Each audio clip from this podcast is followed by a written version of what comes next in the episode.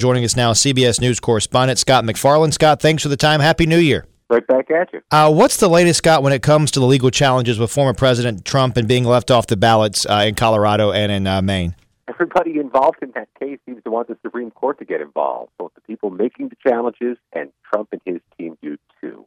And there's a reason for that. The litigants who are trying to keep him off the ballot, saying he has violated Section 3 of the 14th Amendment by supporting insurrection, January 6, 2021, would like to make their challenges more broad have a little more teeth and perhaps apply in more states. Right now, they've succeeded in Colorado and Maine temporarily. They want to go further and wider.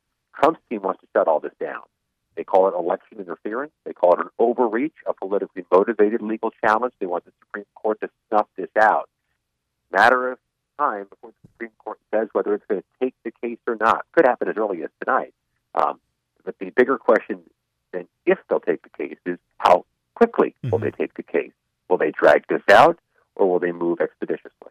What's your sense in your reporting and you're talking to folks? Do you feel like the court will take up this argument? Feels like it's inevitable, and the mm-hmm. legal experts who have you know, good experience with state election law say you can't have different states coming out different ways on something this singularly important.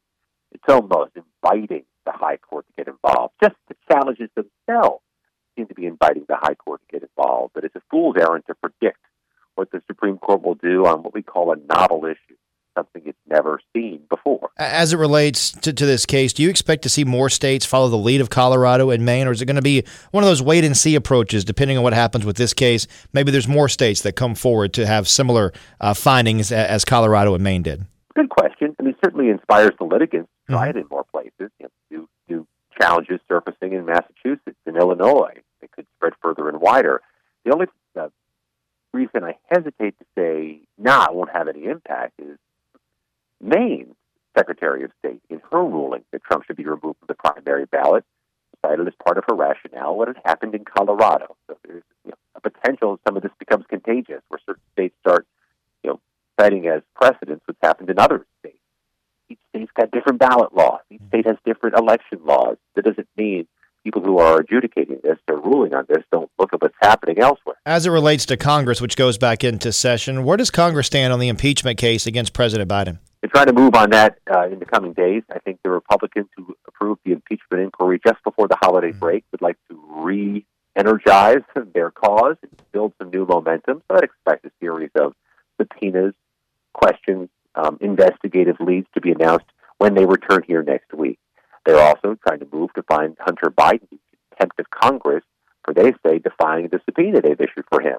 The Democrats who are supporting Hunter Biden and his attorneys have said, no, we've offered to come talk to you. We just want to talk to you in an open session so that we don't get taken out of context and so that we aren't, you know, railroaded here. Um, that's going to go on for a while. But there was a decision, a deliberate decision by Congress and the U.S. House Republican majority to vote to approve an impeachment inquiry right before they all left town. And they have spared some of the people for whom that's a hard vote from answering questions about it, but it also arrested a lot of the momentum they had. They have to rebuild that. Visiting with CBS News correspondent Scott MacFarlane, has there been any progress made on an aid, aid package to Israel and Ukraine? Nope. And I tell you, it's not just that. No progress on avoiding a government shutdown either. And those are big, three big things which Congress is walking back to. And those are three big things that were supposed to be done in 2023. Mm-hmm. So they're beginning 2024, like a college student late on his homework, trying to get last year's work finished. The Israel aid was approved by the U.S. House, but with a provision they know will not pass the U.S. Senate or get signed by the president. Cuts to the IRS, which could inflame the deficit and steal the priority of the president, which is to chase down tax cheats and raise some revenue. Um, the Ukraine aid is being tied to immigration reform.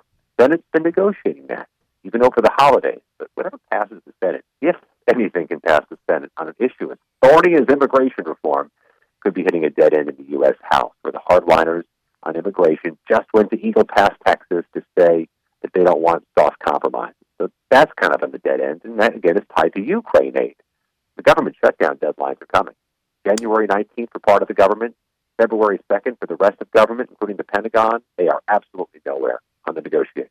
Uh, when do negotiation? When do they anticipate picking up negotiations? I assume sometime soon, Scott. They really should be doing it behind the scenes, and to a degree, they probably are. But they have this issue in the U.S. House where the Republican majority. Um, is down to just two or 3 Mm-hmm. vote margins of error. And that's not a workable majority. So there's going to be a decision, a binary decision very quickly.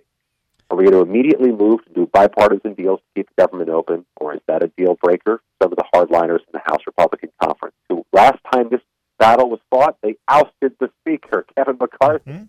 And he, anybody's guess which way they're going to go. But I don't see how they navigate a two or three seat majority on something as big as keeping the government open. They're going to have to deal. It's just a matter of when, not if. CBS News correspondent Scott MacFarlane. Scott, thank you so much for your time. Have a great week- weekend. We'll talk soon. Right back at you.